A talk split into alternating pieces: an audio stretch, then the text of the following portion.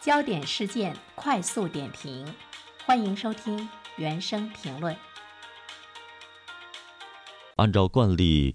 每年四月，国家会公布当年调整企业退休人员养老金的通知。而今年地方两会和全国财政工作会议上，早早就透露了适度上调退休人员基本养老金。这意味着今年养老金十八连涨已无悬念。我们来听听原生的观点。你好，原生。你好，晨曦。大约呢是跟岁数有关系哈，尽管呢离退休还有很多年，不过呢，我觉得现在从我个人的角度上来讲，关注养老金的走势呢，也是越来越成为了其中的一个内容，因为也会经常和父母来谈起呢这方面的这个话题。每到这个年底的时候，期待新一年的时候呢，啊，老人们都会问说，今年的养老金会涨多少？我觉得这个问题本身呢，也是让人非常的欣慰哈，因为他们一直呢在想能涨多少。这就是说，涨在所有的退休人员的心目中已经呢成了一个不变的概念。但是涨多少，他们是需要去猜测的。但是连涨可能是没有问题的，因为我们都知道呢，截止到二零二一年，我国退休人员养老金已经实现了十七连涨。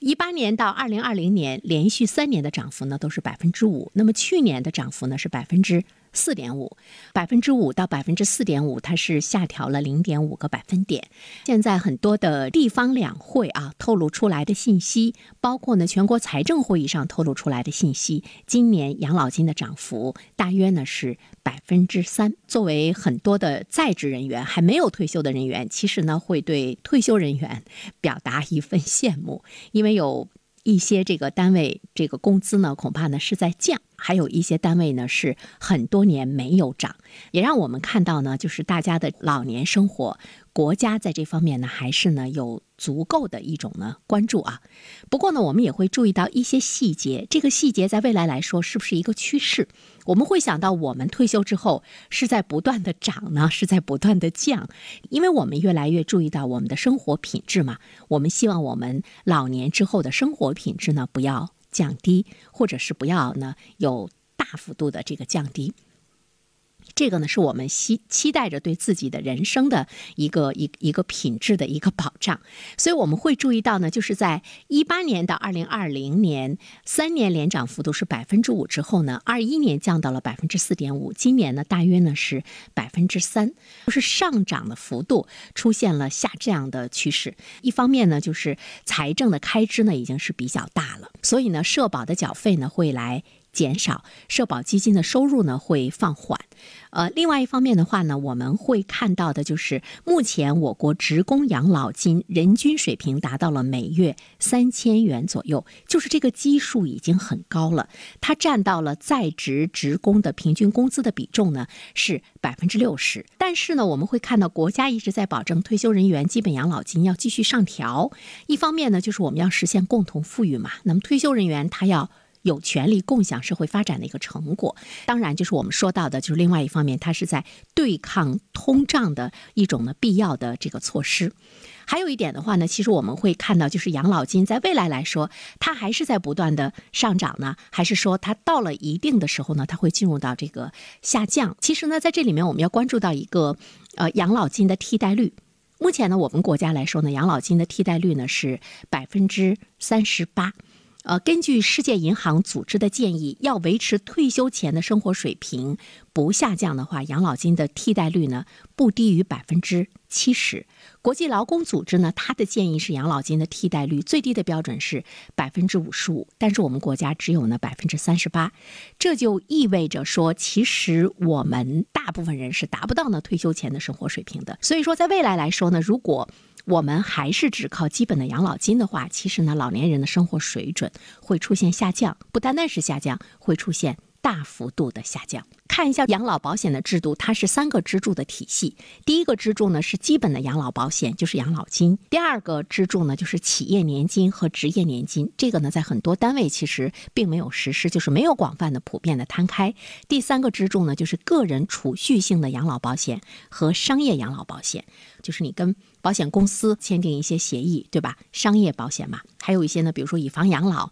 还有一些呢就是我呃。多存点钱，老了之后呢，我再把这些钱取出来，都是在我自己的账户里。但这里面呢，你要考虑到通货膨胀。那目前呢，我们国家呢面临着人口快速老龄化的冲击，而且第一支柱和第二支柱它的这个大规模的发展是可能受阻的。尤其是第一支柱哈，国家和单位给你交的这个养老金呢，会是越来越少。第三支柱怎么样能够呢，让它能够快速的推进？目前呢，它已经成了一个。国家的战略，希望第三支柱的个人养老金能够呢有呃大幅度的增长。说到这个第三支柱的养老金能不能蓬勃的发展这一方面的话呢，其实我们想想个人的状况，比如说今天不同的人，他呢跟这个商业保险公司合作的呃深度呢是不一样的。比如说有的人他一年他可能会交好几万块钱的商业养老金，那有的人一年可能就交几千，甚至有的人还没有跟商业保险公司合作这。这个基础是什么？这个基础的话呢，说的实际一点，一方面呢是理念，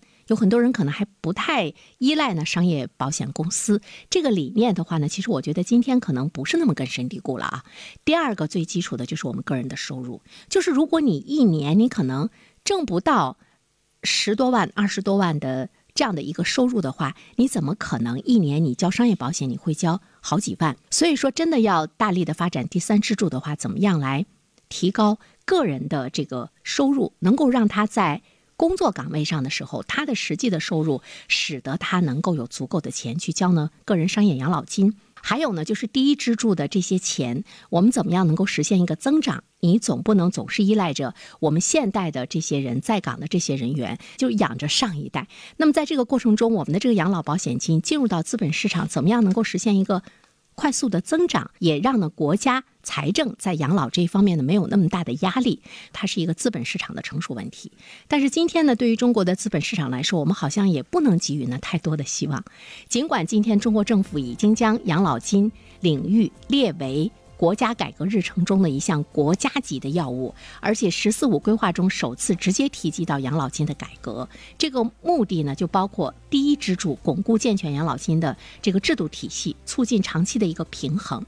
那么第二支柱和第三支柱呢，要会更加的稳健。它是希望呢，三个支柱呢应该是同时的平衡的发展。但是如果我们整个资本市场的这个成熟度不够的话，如果我们个人的这个收入增长并没有那么大的一个明显，或者是在不断的降低的话，其实个人商业养老金我们要去让它成为一个新的增长点的可能性也呢不是很大。不管怎么说，对于我们每一个人来说，还没有退休的劳动者来说，其实呢，我们的养老会迎来一个新的时代。这个新的时代，一方面你可能不会呢去期待着你未来的养老金单靠第一支柱来讲，它还是会呈现出不断的在增长。另外一方面的话呢，就是说这个新的时代，我们应该是给予更多的就是第三支柱，怎么样更好的来进行商业的一种运作，让我们也成为一种长期投资的养成的这样的一种理财的习惯。累积复利的这样的一个价值，所以呢，这个新的时代其实它不单单是一个